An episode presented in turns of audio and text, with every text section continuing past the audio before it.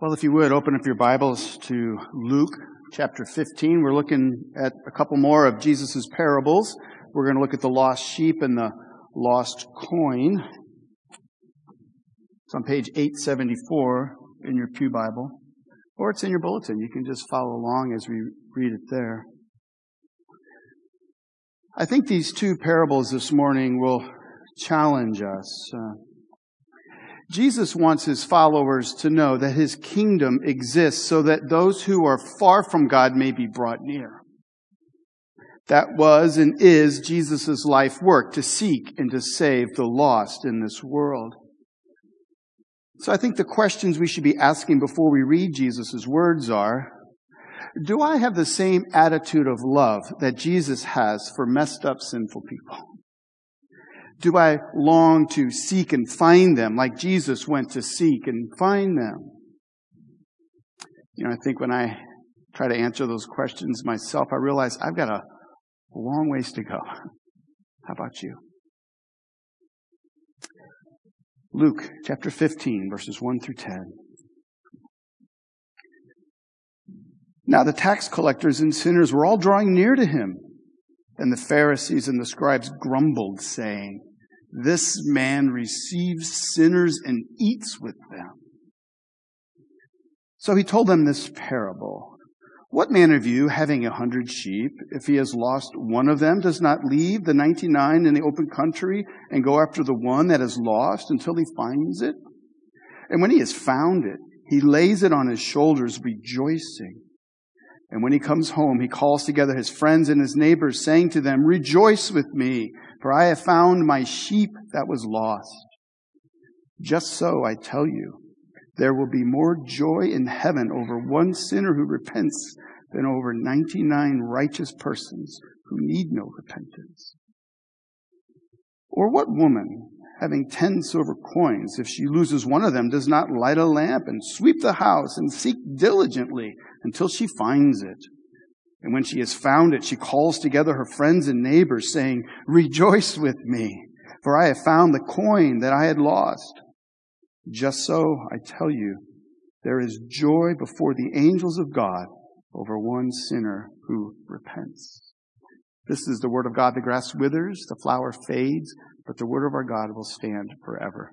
If we want to know God, if we want to know His will, or if we want to know His way, then we must know His word. Let's pray. Father, we thank you for this word to us. Jesus, we thank you that you are the great teacher. And where your spirit is present, we become great students. We see the love that is in you and we marvel at it. And may we be a people who are transformed by it to be more like you in this special area of seeking after those who are lost. We pray. Amen. One of my good high school friends, Paul, became a Christian four or five years ago, and it's been a joy watching him grow. One of the things I've enjoyed seeing in him is his passion for sharing the gospel with others.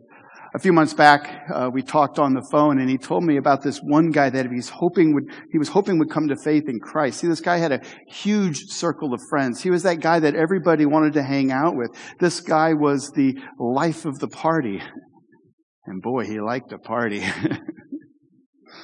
Paul longed for this guy to come to faith in Christ. And one of the things that excited Paul about this guy was that if he came to faith in Christ, then he could reach all of his friends and, and share with them this gospel that we have. They would hear a wonderful testimony from him. Well, didn't work out that way. Oh no, he came to faith in Christ. But soon after, he severed himself from all of his friends my friend Paul asked him, and basically the guy in so many words says, Well, they're all just messed up sinners. How quickly we can become like these Pharisees and scribes in our passage, quick to distance ourselves from those whom God loves. God loves sinners. He doesn't love sin. He hates sin, but he loves sinners trapped in the bondage of their sin.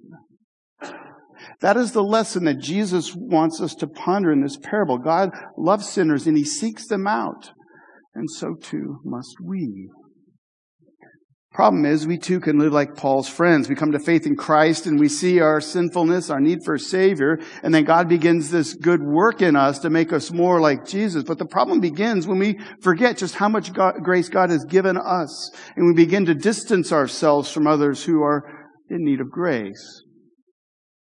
Instead of looking with love at those who are lost in their sin, can we not look in disdain instead? Luke tells us that that was what the religious leaders were grumbling about. Look at verse 2. And the Pharisees and the scribes, those are the religious leaders, grumbled, saying, This man receives sinners and eats with them.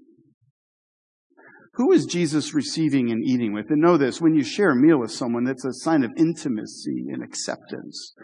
He was eating with the, the worst imaginable outcasts of society in his day. Look at verse 1. Now the tax collectors and sinners were all drawing near to him. Tax collectors were the most hated in the society in Jesus' day. Why is that? Two reasons. One, tax collectors were Jews who partnered with the occupying Roman Empire. They were traitors. And second, the Jewish tax collectors preyed upon their fellow Jews. They cheated their own country people. And it wasn't just tax collectors they grumbled about. There was these other people that were simply lumped together with the words and sinners. These could be the morally reprehensible in society, adulterers, prostitutes, run-of-the-mill degenerates. So Jesus responds to their indignation by telling them some parables. Parables which tell us this. God is a seeking God who rejoices when the lost are found. And we therefore must be a seeking people who also rejoice when the lost are found. We're going to look at that in three areas this morning under the headings of attitude, action, and effect. First, the attitude. We need to understand this, that God has an attitude of love for the lost. You know, if you're under the age 40, chances are you don't know who Jeffrey Dahmer is or was, but in the early 1990s, Dahmer tortured and killed at least 17 people and ate them. At the time, there was no greater sinner in the world. The collective attitude in America was let him burn in hell. But God had something else in mind. God drew close to the world's most notorious sinner. While in prison, a woman named Mary Mott sent him some Bible lessons. He completed them eagerly and he returned them each and every week. He said he wished to become a Christian. Then a minister named Roy Ratcliff began meeting with Dahmer to study the Bible together. Within a short time, Dahmer came to faith in Christ and Ratcliff baptized him on May 10th, 1994. It was a little while later in 1994 as prison guards turned their back on Dahmer, two inmates beat and bludgeoned him to death. The pastor who met with Dahmer each week before he died believes that his conversion was genuine, that Jeffrey Dahmer, of all people, is in heaven. Now, only God knows for sure, but let me ask you, what is your response to that? Isn't there part of us that wants to say, no way, he doesn't deserve heaven? Well, in a way, you're right. None of us deserve heaven. But for some reason, we want to withhold God's grace from such notorious sinners. But then when it comes to us, well, of course, God's right to forgive me. I'm not that bad, right? But the truth we see in scriptures is that we're all wayward sheep until the good shepherd comes and finds us. As Isaiah spoke, he said, All we like sheep have gone astray. We have turned every one to his own way. And the Lord has laid on him, that's Jesus, the iniquity of us all. My friends, God's attitude towards the lost is that he loves them. To the grumbling hearts of the religious leaders, Jesus gets personal in verse 4. He begins, he's asking them, and he tells them a parable. What man of you, having a hundred sheep, if he's lost one of them, does not leave the 99 in the open country and go after the one that is lost until he finds it? In other words, which of you, if you had a lost sheep, wouldn't go and retrieve it? Now, the shepherd had a hundred sheep, and some people might be tempted to think, well, that's just one out of a hundred. I've only lost one percent. I think that's kind of manageable. But no, this shepherd won't even entertain the thought of one sheep going missing. So he goes and he looks. How long does he look? Until he finds it. what the text says. He won't stop looking until he finds it and returns it home. Now, sheep are dumb animals. Trust me, they are. They so easily stray from the flock. How true of human beings, too. God made us in His image so that we would flourish in a loving relationship with Him as our shepherd. And yet this world is full of sheep without a shepherd.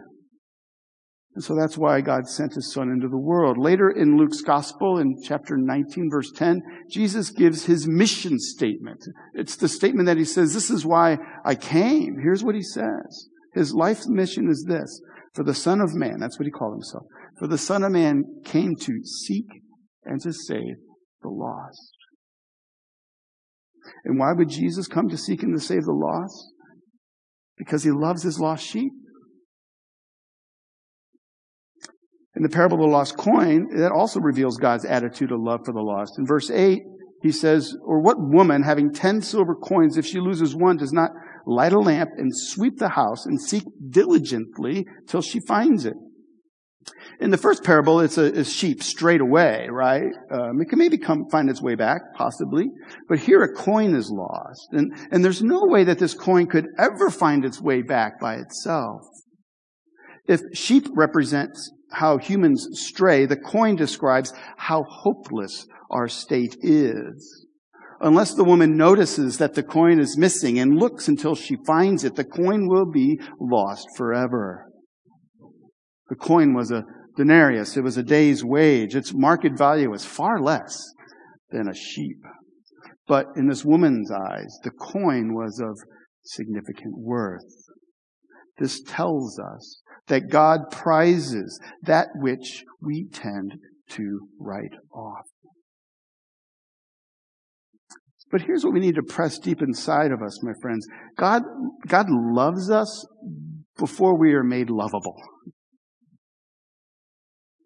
Paul wrote to the church in Rome. But God shows his love for us in this, that while we were still sinners, Christ died for us. Some people think Christianity is a self-renovation process, that you follow these rules and these commands and, and finally you're going to clean yourself up and then God will stamp you approved and say, welcome, come on in. No, that's not what the gospel is about. Christianity is not about that. Christianity is about God loving you as you are forgiving you as you are, where you are, with the sins that you have. And then, out of His grace, begins a project of renewal. You know, we all agree that, that there was nothing lovable in Jeffrey Dahmer. But are we also able to admit that there was really nothing lovable in us too before Christ entered our lives? Oh, we might have avoided killing people and eating them. But we were no closer to God than Dahmer was until God sought us out and came near and offered us his mercy and his grace. The only way you and I could ever be saved is that if, for some crazy reason, God in love draws near to us in mercy and grace and makes us alive in Him.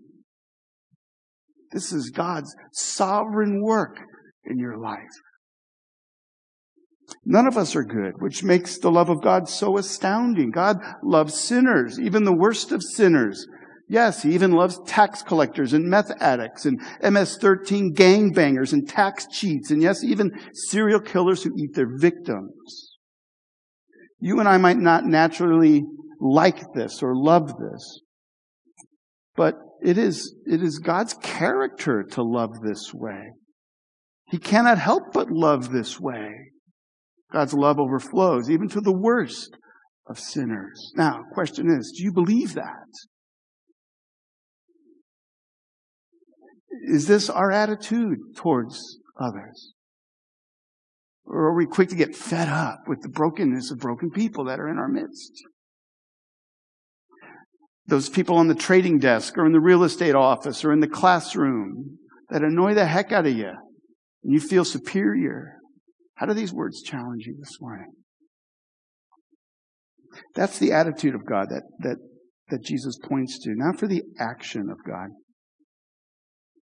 God does not just love from a distance and hope that people repent and come find Him. God goes on the offensive. God is a seeking God who pursues the lost. And so too must we. The other day I was uh, on the back porch reading some commentaries, trying to get some, some, uh, vitamin D in my body and, uh, my chocolate lab Gus was hanging out with me. And I was just thinking, no joke, I was just thinking how how good he's been lately and, and that he that he hasn't like wandered off like he used to and then he disappeared. One minute he was there and then all of a sudden i don't know why are dogs good at this? They just they're gone you don't even know where they are. But i've got this whistle though and gus is really obedient. I go and and wherever he is he'll hear it and he will run and then he will come and he'll stand or sit at, looking up at me and i tell good dog good dog all right go free um, so I sat there in my chair, whistled, called his name multiple times.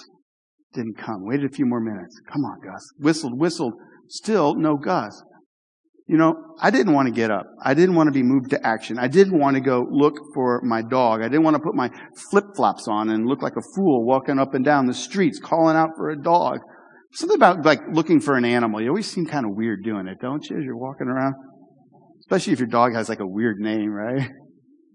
All right.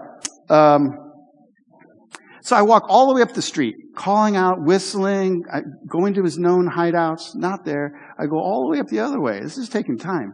And I'm whistling, calling out his name, still nothing. But then all of a sudden I hear this whimpering, like way off in the distance, like far away, quarter mile away, back in the woods. So I go back around and I, I'm in my flip flops, going all these ticks. I'm like thinking ticks are everywhere. I'm walking through the woods and I'm finding, fighting, fighting to find out where, where it could be. And then I, I come around, there's this house with a pool and I work my way around some trees and I look and I see there's Gus. Somehow he had gotten through the fence, went into the pool.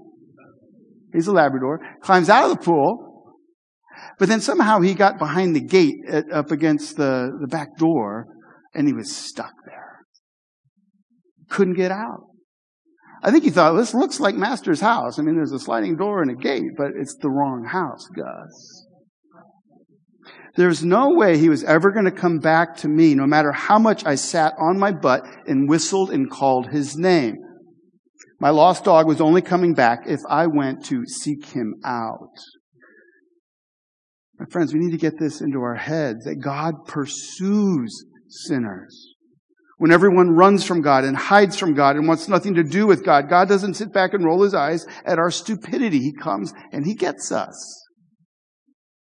Now, the Pharisees and the scribes were not against sinners coming to God after they repented. They had plenty of room in their theology for God welcoming wayward sinners who repented.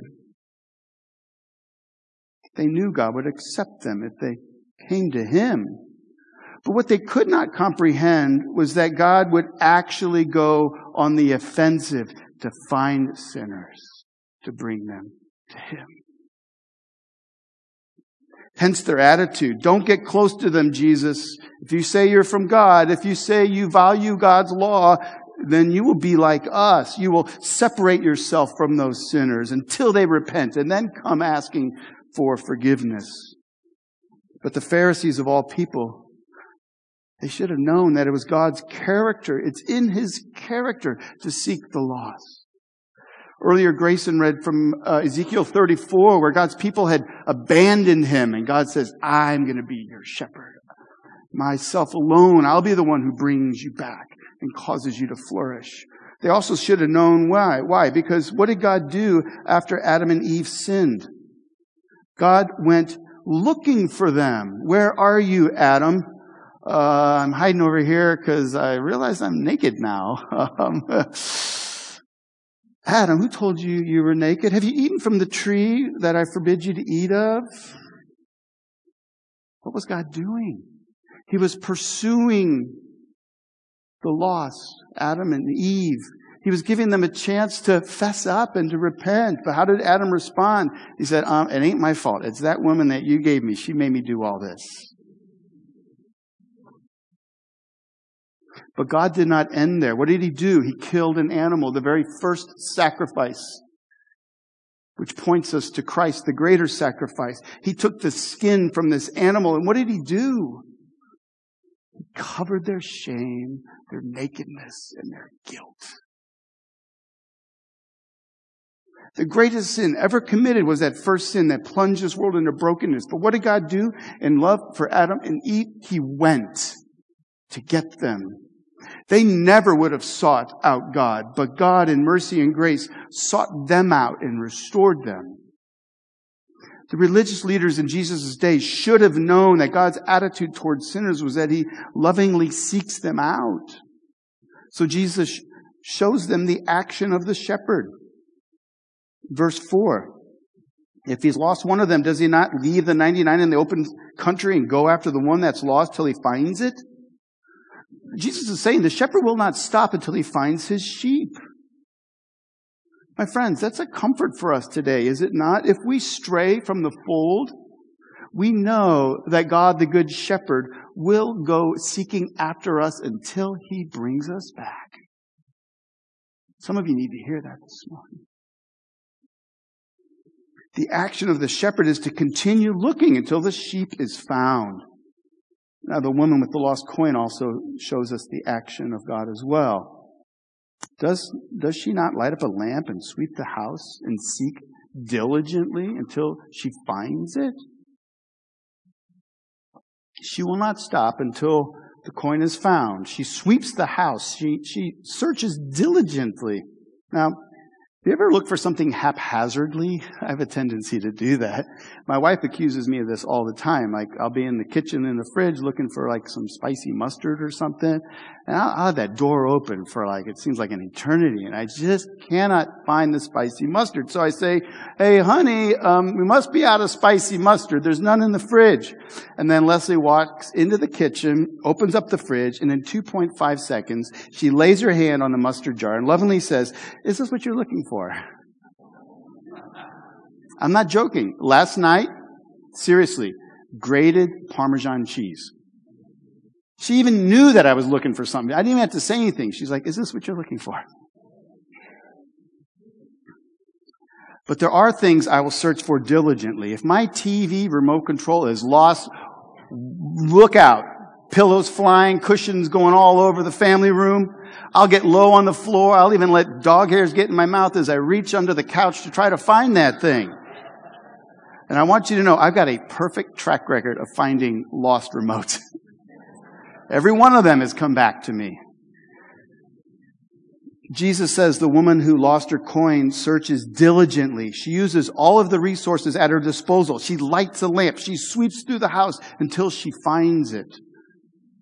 Now, this parable is meant to cause us to think. If a woman will search diligently for a lost coin, how much more will God diligently search for his lost people?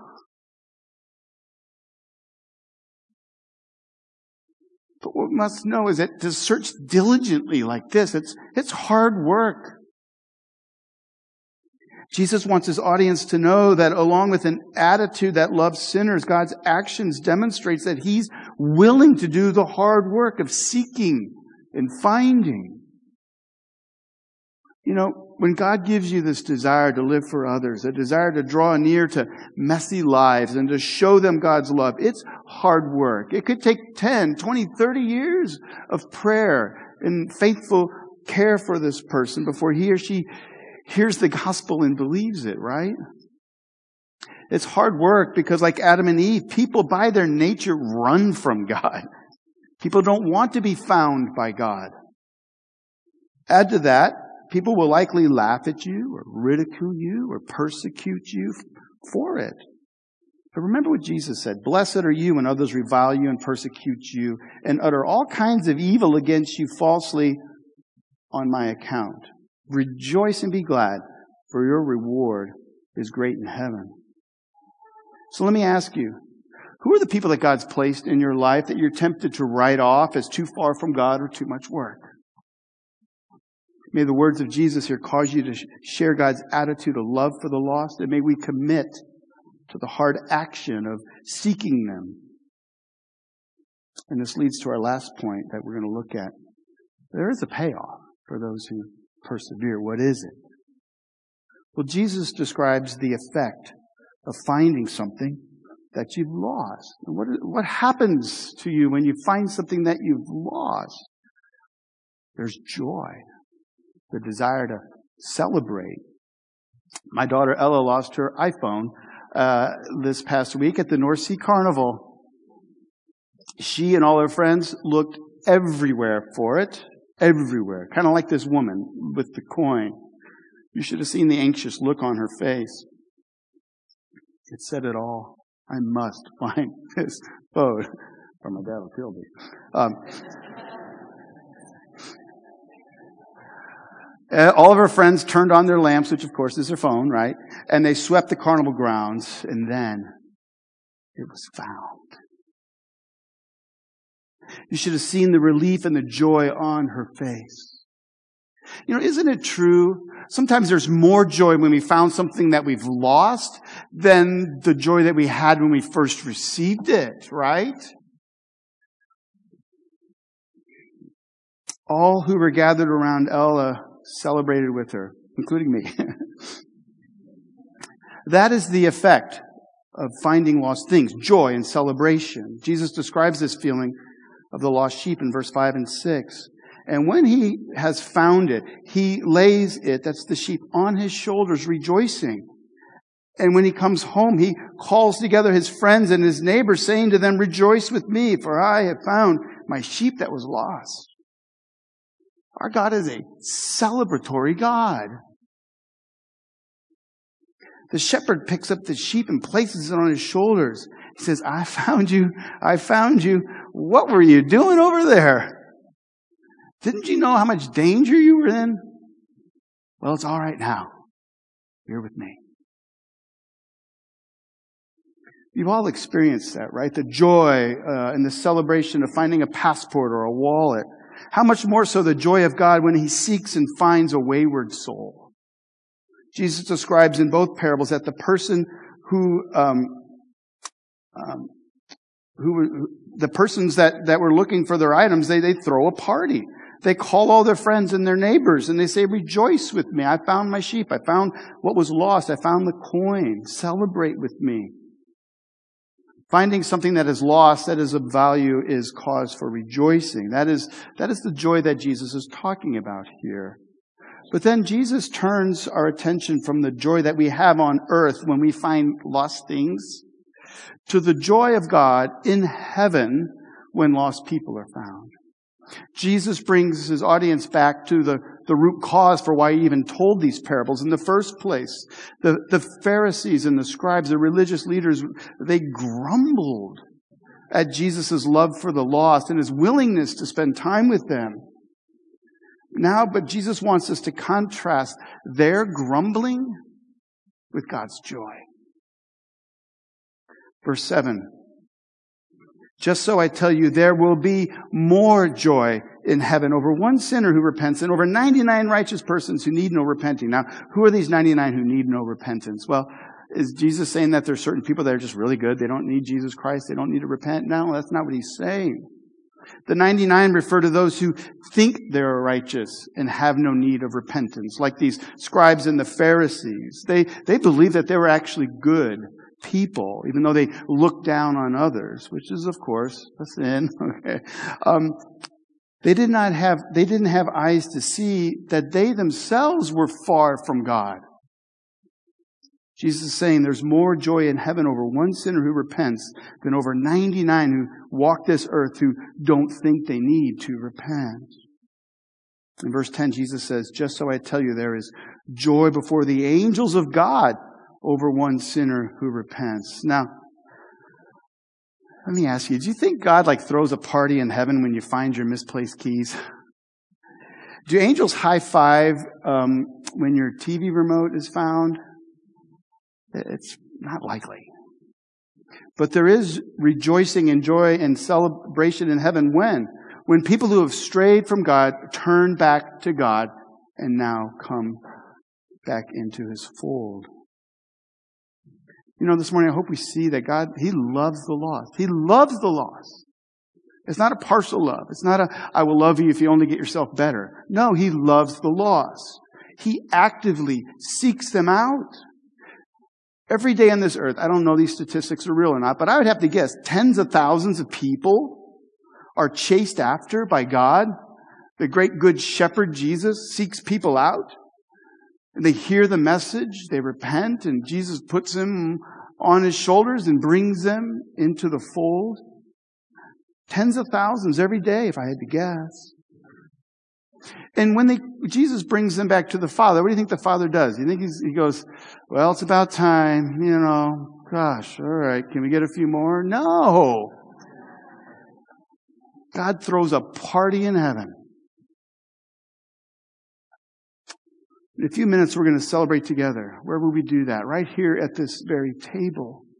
Now, I know our attitude often as we come for the Lord's Supper is kind of a somber, you know, reflective, pensive attitude, and that's okay. But this table is also a table of rejoicing. Why? Because this table is a reminder to all of us that God has diligently sought us out while we were not looking for Him. This table is a reminder that Jesus came to seek and to save the lost. That was his mission. And guess what? He succeeded. So as we gather to this table, may we rejoice too. I want to see some happy faces. But may I challenge you in another test? Take time to evaluate your attitude towards the broken people around you. Do you tend to look upon them from a position of superiority or, or maybe they're just irrelevant, right? Stop really caring or thinking. Do you tend to want to separate yourself from the broken, the needy, the wayward in this world? May Jesus' words to us this morning be a reminder, and may he, these words bring renewal. May we delight in God's love for the lost. And may God's love for us in Christ Jesus cause us to love others for Christ's sake. Let's pray. Father, it's, we confess, we often think you're up in heaven and you got a frown. That's not true. There is joy everlasting at your right hand. You are a happy God. You're a happy God who rejoices that, that your plan is is at work. People who are far from you are being brought near, not because we finally wise up, but because you chase after us. This is good news. Good news for us this morning.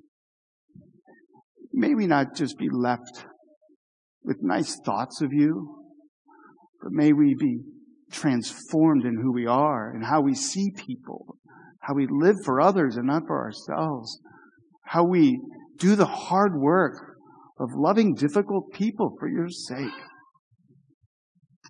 And when we fall short, maybe remember that there is grace abounding for us in Christ Jesus. In Jesus' name we pray. Amen.